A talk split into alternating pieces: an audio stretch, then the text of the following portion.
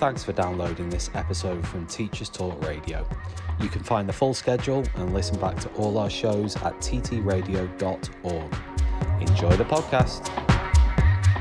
It's time for a fresh start to language learning. Pearson Edexcel's new student centred French, German, and Spanish 2024 GCSEs cater to the needs of all learners, regardless of their background, ability, or reason for studying. Rooted in learned language knowledge, their assessments are transparent and accessible, allowing all students to showcase their language skills. Through inclusive and relatable content, the new Pearson Edexcel MFL GCSEs build a shared cultural capital that helps students develop an understanding of and appreciation for the wider world. Find out more at go.pearson.com forward slash MFL GCSE 24.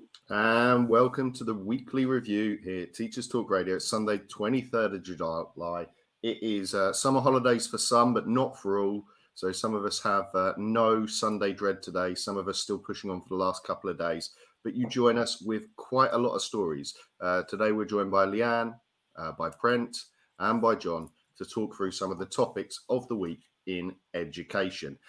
Now, first up, uh, reported in the Independent this week, uh, Tory minister ridiculed for claiming private school costs the same as a family holiday. This was Gillian Keegan, who said, uh, Plenty of parents choose to forego life's luxuries to give children these opportunities. Uh, she's come under fire because the average private school cost uh, for a year is £16,000 uh, and we would be looking at it's uh, reported under £2,000 families are expected to spend on travel this year. Is this just another uh, story of our education secretary being completely out of touch with what's going on in the world? I'm going to throw to Brent first of all. Yeah, absolutely bang out of order. I mean, I'd love to know what an average family holiday the, the government ministers are having. To be perfectly honest with you, I mean that's the, I, I, I travel around the world and less than a thousand five hundred pounds, albeit it was the nineteen nineties. But with inflation, that's probably twice that. Uh, this is ridiculous. Um, this is the same as sort of saying to young people that they should, you know, save for a house by stopping avocado toast. It's this kind of nonsense that's got us into this cost of living crisis, and also this this complete and utter focus on private schools and the complete ignoring and gaslighting of what's actually going on in the bulk majority of schools in the country. Some children won't get a holiday. I just come off an activity week where I have a range of children who have done activities and then a range of children who have never done activities. There are some children who won't have a holiday this this this six weeks. They'll be lucky to get a free meal this six weeks with with the, the free meal situation. So I think it's completely tone deaf. I think it's it's in a line I've heard before about people who have struggled to get their children into private education. There is a, a group of people who do uh, sacrifice the top of the range Land Rover, maybe, or a top of the range car to get their children into a into a um, into a private school. But a holiday shouldn't be in the sixth wealthiest wealthiest country in the world something that people should be guilty about. Um, some of the greatest memories I've had as, as a family were with holidays. And and I grew up in a very, very poor background, but we still had a holiday because that's what we need. People work hard, they should be rewarded for that. So it's completely tone deaf, completely bang out of order, and just shows you again um, how out of touch with reality our, our government minister is. And I'm going to throw to John. Um, do you think is this tone deaf or is this out of touch? It's it it is tone deaf. It is out of touch. It's it's one of those moments where you get a kind of Freudian slip from certain aspects of our of our establishment, particularly Conservative Party, who reveal the class assumptions that they have behind them. It's a bit like years ago. I remember a Tory minister saying something like, "Well, uh, there was a there was a, fuel shortage." He said, "Well, go down to your garage and get a get a uh, get a jerry can, and uh, you've probably got some some in the garage, a jerry can, and things like that." The kind of assumption that, well, a, a misunderstanding of the lives of ordinary people, whether it's a tax on on people's uh, extra bedrooms in council houses, or it's an ongoing sense in which they don't really know. It's not, it's not just Gillian Keegan and her crassness and stupidity. It's also a, a, a, a, fundamental failure to understand the lives of ordinary people. And, and Lianne, what's your take on this? You know, we are in a cost of living crisis. There will be families who can't go on holiday this year without sending, thinking about sending their children to private school. People just don't have the money. Is this something that we we should be focusing on or, or bringing up from our government? Yeah, I agree with John. I think there's not enough variety on the cabinet or even backbenchers, front benchers. I know the, the primary private school scene changed a lot after COVID. I think a lot of like two family household incomes went to one, and the, you know kids have either been pulled out of private schools or maybe have had to make different decisions than they would have before COVID. But I think we talk about it a lot, and there's a, definitely something in government that doesn't understand what's going on in schools um, and uh, state schools, yeah, regular schools. Yeah. I know, you know, I'm going to go back to Brent and just kind of ask about this. You know, how if we are, you know, facing this this kind of misunderstanding of uh, where the country is at and where education is at and, and, the real challenges people are facing. How how are teachers supposed to get that message across to the government at the moment? Well, we've gone on strike, haven't we?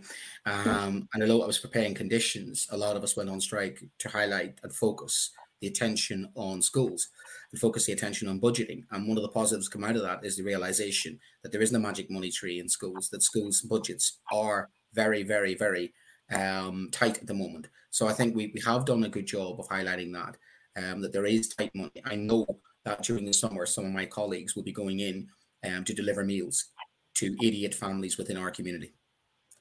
A holiday is not something they can afford, never mind a private school. And that is a deindustrialized area of Derbyshire, which is which is much like indicative of many parts of the Midlands of the North. So the comments like this are completely out of touch with not only the cost of living crisis, but the social care crisis, the education crisis, the health crisis, the crisis that is across the whole of sections of society. And if this is the only comment that the, the education minister can, can make, that people just have to, you know, it's this sort of stiff upper lip, you know, almost like this war attritional thing of, oh yes, we'll ride it out, just stiff upper lip, you know, just give up a holiday or two, you know. It, I don't know what parallel universe that they actually think we're living in when I'm dealing with child poverty. Children saying that they're happy to do PE lessons because they get a they get a hot shower because electricity's running out. It's absolutely beyond totally. It's insulting, actually. So I think she needs to have a, a bit of a reality check and start speaking to people. Uh, much like their YouTube account recently put out all, all the great things that they're doing, it was completely out of sync with what reality is on the ground. So yeah. I'll, I'll just add something to that for me. The the myth, Brent, you alluded to, that somehow people sending their kids to private schools have just sacrificed some little thing and like some luxury. The implied the implied insult again there is that well, some people are frugal and go to can go to private schools, but they waste the wasteful working classes or other wasteful people can't. It's, it's a myth. It's the same as the food banks, isn't it? Oh, yes. We've heard ministers before. Yes. I debated at the last general election, the constituency next door to me, an MP who was an MP candidate who said people who use food banks just don't know how to budget correctly. Is that what schools do? I mean, we're running out of money because maybe our head teachers don't know how to budget correctly. That mantra just just basically falls very flat in the face in reality. Well, that does lead us, as we talk about budgets in schools, on to our next story.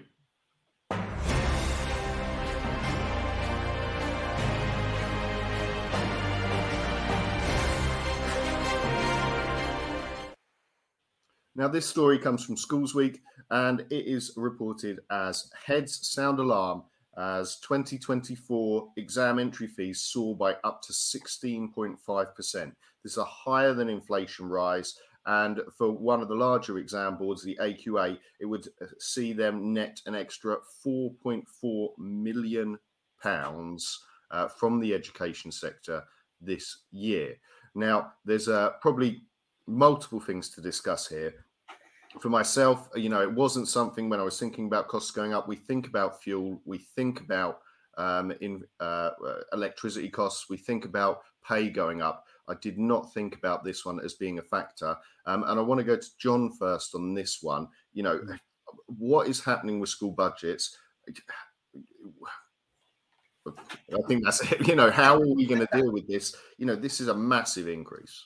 Well, yes, there are absolutely. And school budgets, and uh, as Brent was saying earlier, when there's a suggestion that somehow things must be afforded by a, a more uh, careful use of the budget, they were completely out of touch with the reality of schools. But this, in what universe did we arrive at a situation where private companies like Pearson and so on, and AQA and so on, and the exam, um, the pu- large pub- multinational publishing companies make a profit and make money out of exams. It's, it's one of those things that sort of sneaked up on you.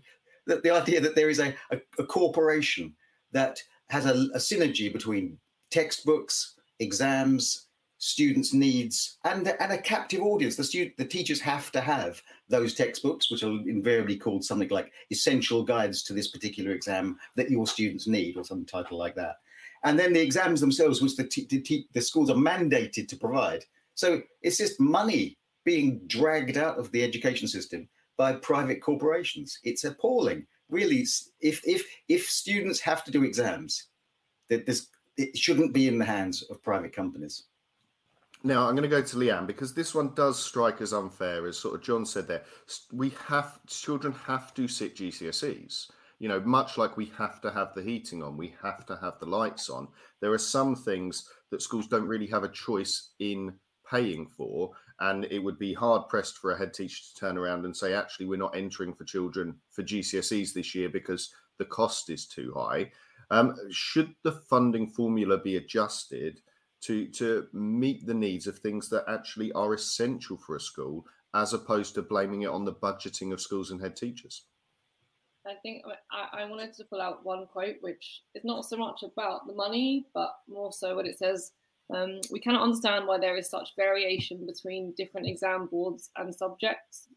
And I feel like as schools and as teachers, we're required to comply so much with what the government want, with what Ofsted want to see, and then these outside companies come along in high school and in primary school and seem to almost take advantage of the fact that, like you say, Nathan, that we need them to do our jobs. Some of them we need to do our jobs. Um, and that kind of stuck out for me. Mm.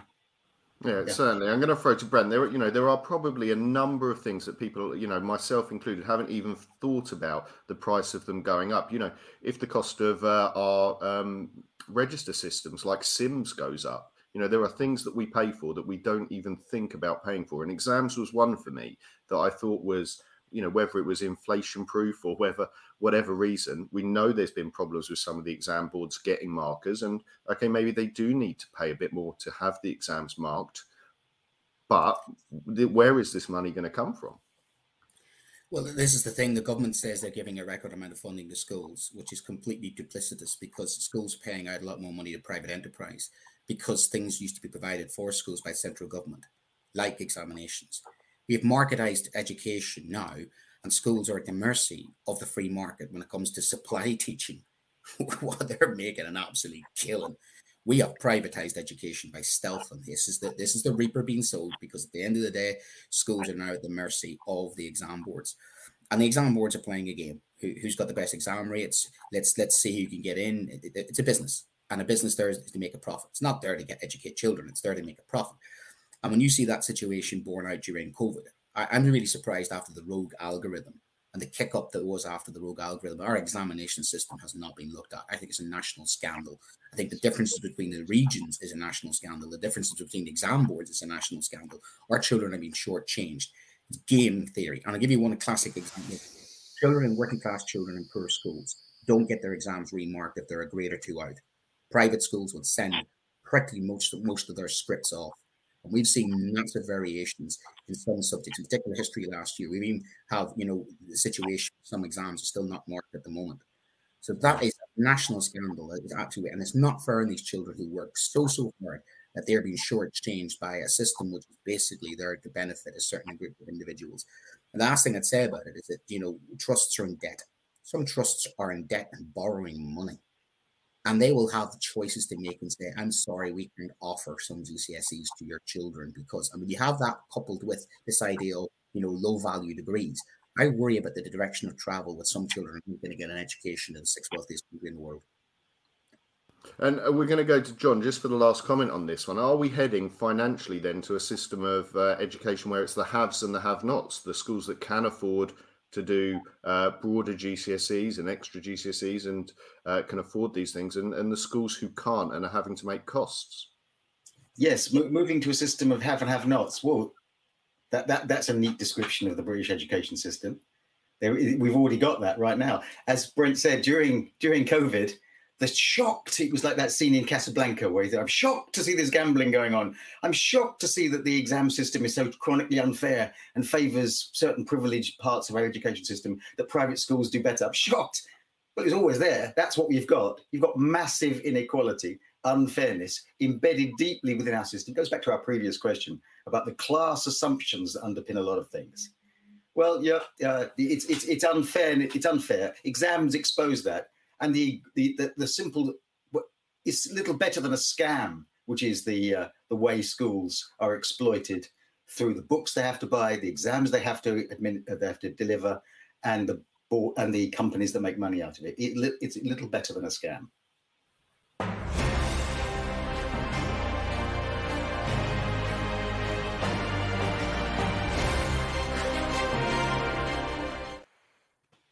Okay, welcome back. Um, it is worth saying that, as always, uh, this show is brought to you by Pearson Edexcel's new uh, GCSE uh, French, German, and Spanish uh, that caters for the needs of all learners, regardless of their background, their ability, or reason for studying. It's rooted in learned language knowledge. Their assessments are transparent, accessible, allowing students to showcase their language skills through inclusive and relatable content. Uh, the new Pearson MFL GCSEs build a shared cultural capital that helps students develop an understanding and appreciation of the wider world. And you can find out more by going to go.pearson.com slash MFL. Um, our final story then is about behavior. And we find ourselves talking about a Sunday Times article, um, and the title of it was Pupils Should Sign Behavior Contracts, says Think Tank. Uh, this is a think tank uh, founded by a former David Cameron advisor, and some of the things that they have suggested are uh, behavior accounts where children receive financial debits and credits uh, based on their behavior. Um, identity cards, so that when students are in public, uh, their behavior can be tracked back to their school. And of course, they've also tacked on their uh, behavior scores being included in your UCAS scores for when you apply for college or university. We're going to start with Lianne on this one. Um, Lianne, um, some of these suggestions seem uh, a little far fetched, maybe. Some of them, as far as a behavior contract, that's what most schools have in the first place, isn't it? Yeah, I have heard of behavior contracts. So we don't have them, but I, I kind of wanted to pick up on the one quote that says schools should be further empowered to issue prizes, bonuses, or penalties slash fines. Um, I, I, work in reception and I get a lot of um, like, well done, that was amazing, and I get a lot of kind of have a sticker. And sometimes I give and sometimes I say no because actually, and a lot, I think behavior in general, you should want to do it because maybe it's the right thing to do because it's the right way to act. And I don't think you should want to do it because you're getting a reward for doing it right. But I think that's a whole school ethos that has to be put in place. Um, and I disagree with that part of the article uh, somewhat. Um, we're going to go uh, on to Brent next then. Brent, um, would uh, a, a, couple of extra pounds have made a young Brent behave a little better in school? No, no. Um, and all of these things would have made me worse at school. Um, my Orwellian radar is going bing bing. My social credit system in China is going bing bing. Mm-hmm. Um, I'm, I'm not I'm not teaching children to be pigeons to peck on to get seeds. This is Pavlovian and B.F. Skinner's. You're basically having you know salivating at this. Um, you know what I mean if you know psychology. This is very dangerous. Uh, this is this is encouraging obedience complicitly. I don't want children to obey because they're scared of me. I don't want children to obey me because I'm the law. Um, as Cartman would say, respect my authority. Um, I want children to to basically, you know, work with us. Um, they, they need to come up with ideas for young people youth clubs. I mean, they're talking about bringing bringing back Byker Grove. Be good if they actually brought back a whole generation of actual Byker Groves rather than the actual TV series, because that was the thing back in the nineties with youth clubs. I went to a youth club. Which, which which looked after me, and there were youth workers, and there was a social care system, and there were startup clubs, and there was all those things that young people need, um, and that's what they need. They don't need to be, you know, um, behaviorized that way or incentivized. And that's again back to this idea of, you know, people are incentivization, monetization of things. The reward should be sometimes the respect they get from me And that is more than enough reward sometimes for the children, is my respect and the respect of their teacher, the respect of their parents. And those things cannot be bought, it's priceless. So putting a money value on people's behavior absolutely sickens me, to be perfectly honest with you. I, I would rail against it completely. Um, we're going to go on to John. Um, you know, behavior going on your permanent record as a as a 12 or 13 year old how does that sit with you well uh, where to start i mean not not only is it a failure to understand students and it's based upon fear and a simplistic understanding of what motivates them so yeah, yeah it's obviously big stick and fear it's also an, uh, it's, a, it's it's another example of the way in which schools will reflect the kind of things that are wrong with society. You'll get you'll get them. They they're a good barometer. How you treat children, what you say about children, whether you're afraid of them. So if you're a society that's afraid of its children, is really afraid of itself, and it's afraid of the things that are going on in, in the world around us. So they become simply a kind of um, metaphor for things we're really afraid of. Uh, lack of control, as we can't control the world, can't control the economy, can't control all sorts of things in the world. So we can at least control children. You know, put them in uniforms, discipline them. We need schools which make them walk one side of the corridor this way, one side of the corridor that way. And that's the way it was when we were young, and so on. It's it's a kind of populist nonsense, and based upon fear and spite and um, and it's and, and besides, absolutely, not only is it 1984 and Orwellian and so on, it's it's it's kind of Foucauldian. It's the panopticon. It's the the watching society, watching young people, and if we could only control them, then we would get you know we would get a better better world. Uh, it, it's, it's madness. Um, and I'm going to go to Lianne. Now. Like people could argue that young people are facing a you know we are facing a crisis at the moment. And it was reported in another news article uh, that manchester this week as the schools broke up um, hundreds of uh, young people descended on the city centre and there were arrests for antisocial behaviour. Um, if not a big stick then then w- where are we to go? Well we have to teach values i think um, and maybe you don't need a behaviour contract. Maybe you need like a values and ethos contract. And it has to be from the parent teacher relationship. And it has to come from the government. It has to come from ofsted that values are expectations that have to be instilled in school. Um, and i think a lot of talk is about money in education. Yes it's important but there are also i think like i say values have to be instilled. How do we teach those into children um, i don't think giving a sticker teaches a value i think it teaches know, business management or purchasing power. I don't know, but doesn't teach values. It, well, it teaches them what it teaches students what they are objects. Yeah, to be yeah. controlled. It Mhm. dehumanizes them. Yeah, it's a transaction. It's the Yes. transactions don't teach values and ethos and morals. Yeah. And I think that's missing in, in education sometimes. Absolutely. Consequences. Yeah, you know, consistency and consequences. I mean, young Brent knew there were consequences because young Brent had to face his mother and grandmother. And when Brent did something wrong, and let me tell you, the four foot eleven mother and grandmother, um, I was more afraid of them than was the police. To be perfectly honest with you. Yeah. So No. it's things like that. It has to come back to the home, doesn't it? Yeah, Now it's on this, the wrong Brent, like- it's the wrong words. I think, like you say, Brent, not sanctions, maybe consequences, sanctions, not mm. stickers, ethos and morals. It's being spoken about in the wrong way. Uh, Brent, Yeah. on this, then, you know, it, it suggests one of the, the comments is identity cards in public. We've talked about the uh, civil uh, disturbances in uh, in Manchester. Um, is this another thing being put on schools to fix? Then, young people in the community are causing problems, so let's give them identity cards so the schools can deal with those problems. Sorry, uh, I lived in a police state, and uh, I resented my ID being stopped and searched. We have a situation at the moment where we have on an uneven uh, identity cards could be used against some individuals. I worry about identity cards. I really do, and I have lived experience of uh, abusive power when it comes to identity cards. So I would, I would, I would walk from teaching. I would walk from this country if this country started doing that again. Uh, the trauma I suffered was enough that I would not want children to be carrying identity cards like that. Um, that starts to make me feel like we're living in 1930s. I really, you know, I get visions of "Can I see your papers, please?" When I hear that, I just that's me. I'm more maybe I'm more uh, extreme on that re- reaction against that. But children aren't there to be identified like that. And if, if people are, are doing the whole thing about kids these days, they need to remember about their own childhood and the previous childhood. I think Socrates said something about kids these days. Kids are always going to be kids. Kids are always going to misbehave. It's in the nature of children. But we have to be mindful of there is generational differences.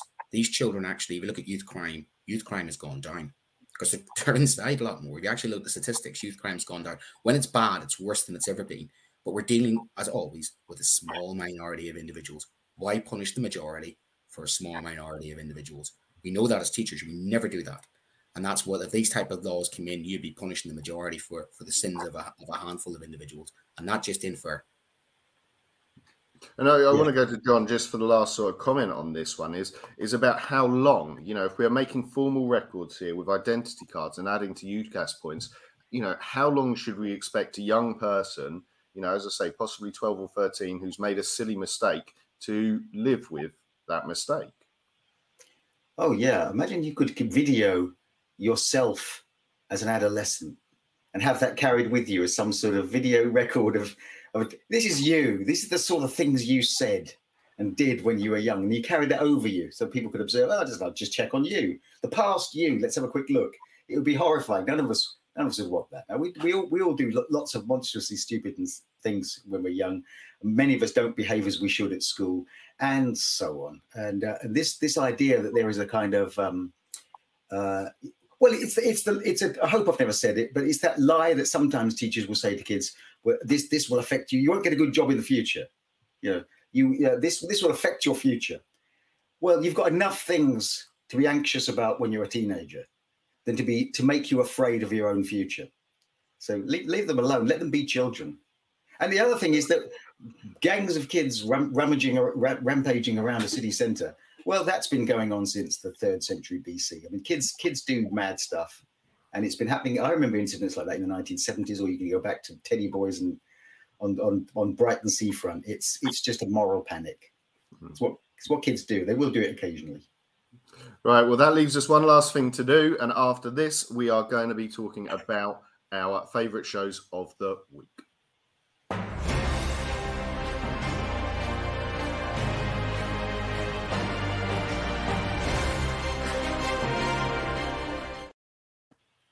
Okay, and so uh, we're going to start with Lianne on this one. Your favourite show from the week on Teachers Talk Radio?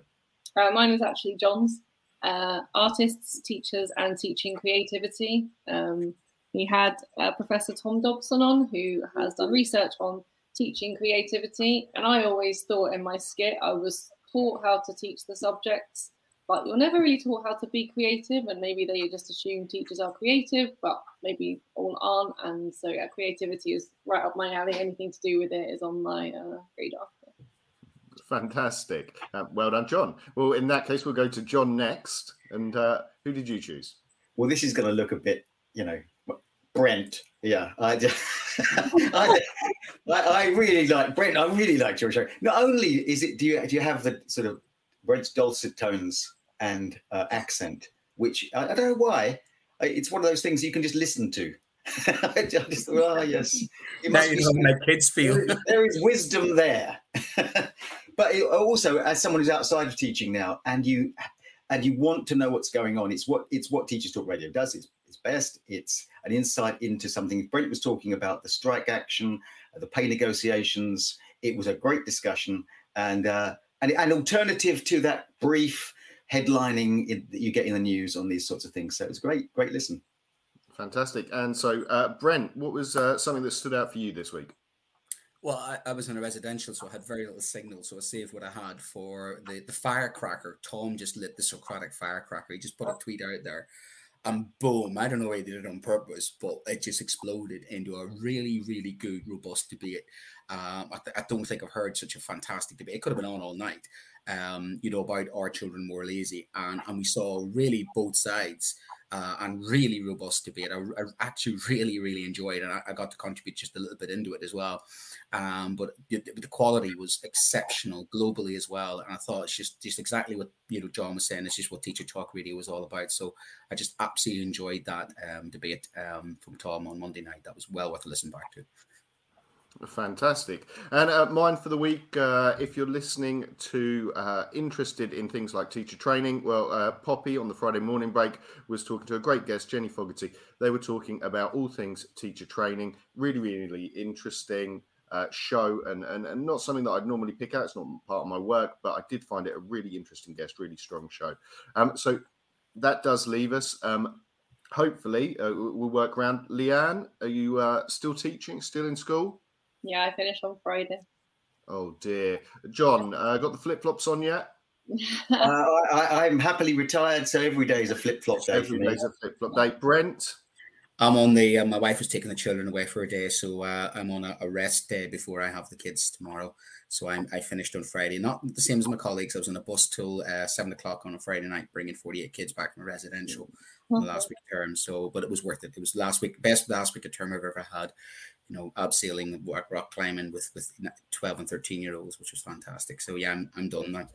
Fantastic. And I am, yeah, uh, flip flopped up and, and ready to hit the beach uh, for the summer. We will be here. Um, at Teachers Talk Radio for the whole of summer. There'll be shows for you to listen to. So if you are traveling away, uh, save some of that international roaming data, download it before you go, and you'll have something to listen to by the poolside. Uh, thank you, everyone, for today and we'll see you next time.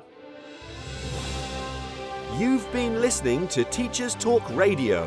Tune in live and listen back at ttradio.org. We look forward to hearing from you next time on Teachers Talk Radio.